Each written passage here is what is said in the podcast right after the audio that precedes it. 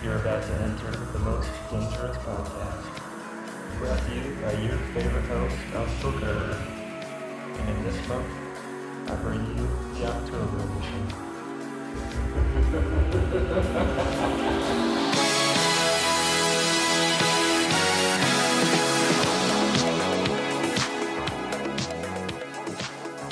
Hello, friends. There comes a time in every season in fantasy football that I realize that I don't like fantasy football. It's not fun. I can't win. I don't know anything about football. I lost my matchup this week. I didn't hit the median points this week. I got my pop, lock, and drop all wrong. So I'm 0 5 in the week. Today's a somber Monday, but I haven't given up on you guys. I'm going to pull together, rally, and make this Monday podcast the best that I can, even though on the inside, I want to cry a little bit. Today, I'm going to be talking about some matchup predictions after Monday Night Football tonight. Tonight, we have the 6 0 ish Patriots versus the 2 and whatever ish Jets. I'm going to tell you what I think is going to happen in that game, how that's going to play out in our matchups. I'm going to talk about some mid-season playoff outlooks, how the standings are looking, maybe make a couple predictions, and maybe I'll figure something else out. All right, let's jump into these matchups. Let's see that in an instant replay. Okay, let's get this gross matchup out of the way first. Kevin Bacon Fan Club goes up against Cameron takes a dick pic from the Big Boner Champ. We're sitting at 178 to 96. Captain Bacon Fan Club took an all around giant shit. On the other hand, Cameron's unsuspecting players, Derek Carr, Mitchell Trubisky, Latavius Murray, all having good games. Oh, I forgot to mention Kyle Rudolph getting the touchdown.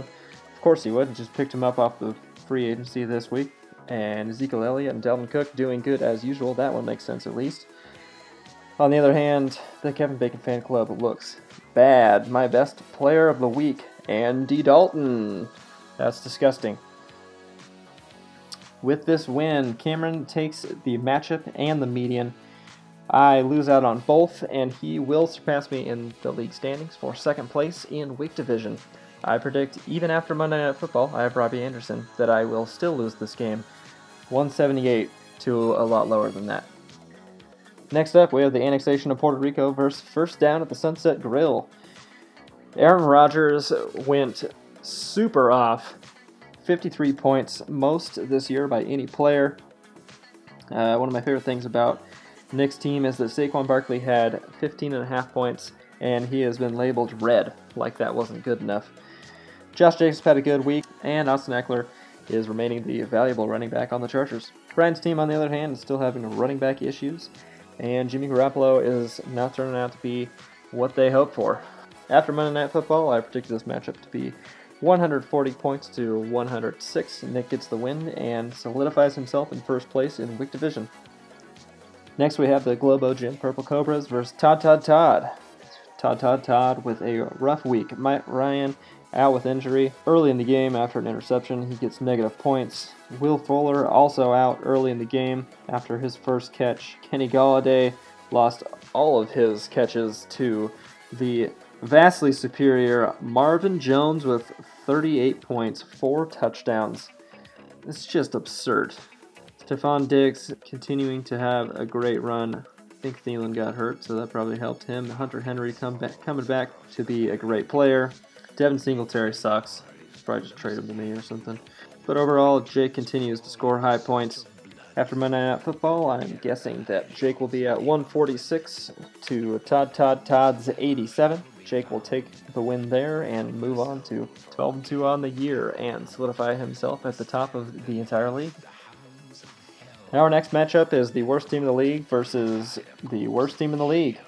Kevin takes down Roach Coach for his first win of the year. Matt Stafford went off four touchdowns, all to Marvin Jones. And the rest of his team didn't do a whole lot, except he was brave enough to put the Redskins in there. They got him 12 points somehow. On the other hand, Roach Coach had a rough game. Russell Wilson didn't give you the points that you usually expect from him. David Johnson ended up not playing more than one carry, and Melvin Gordon has been a disappointment since he got back. But on the positive side, Gerald Everett had 13 points, and you spent up enough money for him that you'd expect it from him. But at the end of the day, no Monday night matchup, so this game ends. Kevin 93, Rocha 80 points. Congratulations, Kevin, to your first win. Next up, we have Here Comes Trouble versus Make America Gerg again. I think that Greg was just about as frustrated as that I was this week after he was trying to sell all his players midweek. Ryan, for the most part, had a uh, disappointing week, but it was enough to get past Make America Gerg again because almost no one flashed on his team except Derrick Henry, who scored his first touchdown in his last eight that was more than a one yard run for a touchdown. Fun fact. After tonight, Monday Night Football, we've got Le'Veon Bell versus Tom Brady. If Tom Brady outscores Le'Veon Bell by 30 points, then Greg will get the win. I predict, this matchup to end 98 to 84 in favor of Ryan. Ryan's going to get this win, and that will solidify his spot in fourth place. But he will be just a half game away from Kevin Bacon Fan Club, ready to take over third place next week. Fan Club sucks ass. And on the other side, Greg's team squandered the opportunity to take over third place because Roach Coach had a terrible game and he could have overtaken third place by points four. Our final matchup of the week is Haha Clinton Nix versus Team Dr. Zaroff. DeAndre Hopkins finally got back to the point totals that Haha Clinton Nix wants, but it was not quite enough, especially because he played Deebo Samuel, who didn't play himself. Dr. Zaroff had Jared Goff and Philip Rivers, who have been the most disappointing, but this week they both had over 25 points. Still left to play Jamison Crowder and James White for Dr. Zaroff. Currently down five points, but after Monday Night Football, I'm guessing Dr. Zaroff is going to win 132 to 117. Dr. Zaroff is going to take the win tonight. Even with the loss, Haha Clinton Nix will remain in second place, and his closest competitors, Roach Coach and Kirk Macklin, just lost their game, so he will stay comfortably in second place in Rambo Division. And on top of that, he's still holding on to 99 Fab Dollars. Still excited to see what he's going to do with those.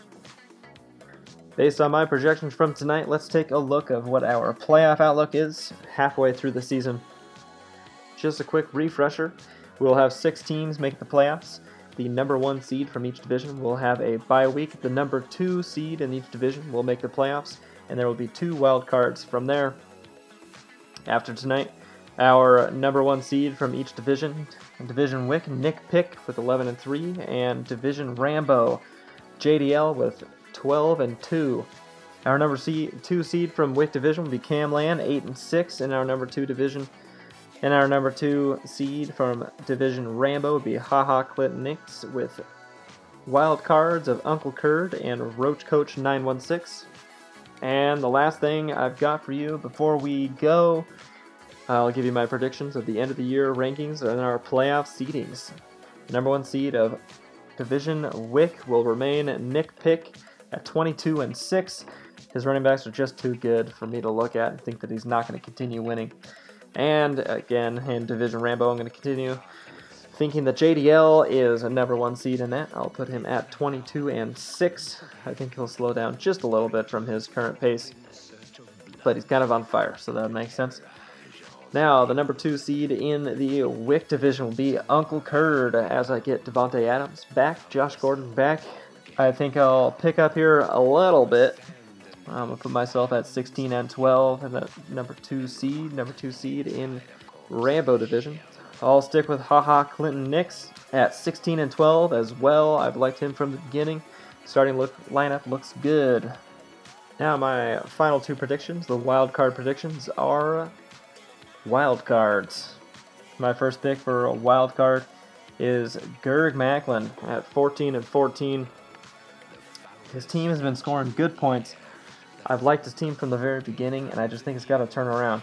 I think Greg will have a resurgence in the second half of the season and get back to 14 and 14, make the playoffs just barely. Now my next wild tar- my next wild card pick is Dr. Zaroff I think with AJ Green coming back, that'll help out his team. I think Jared Goff will continue to be better than his shitty self from earlier this season.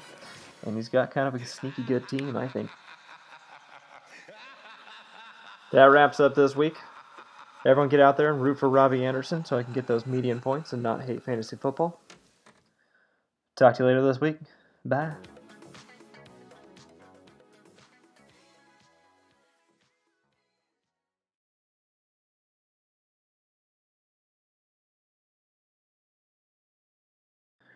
Oh, and I noticed you're upset that I didn't predict who's going to win Monday Night Football. It's going to be the Patriots.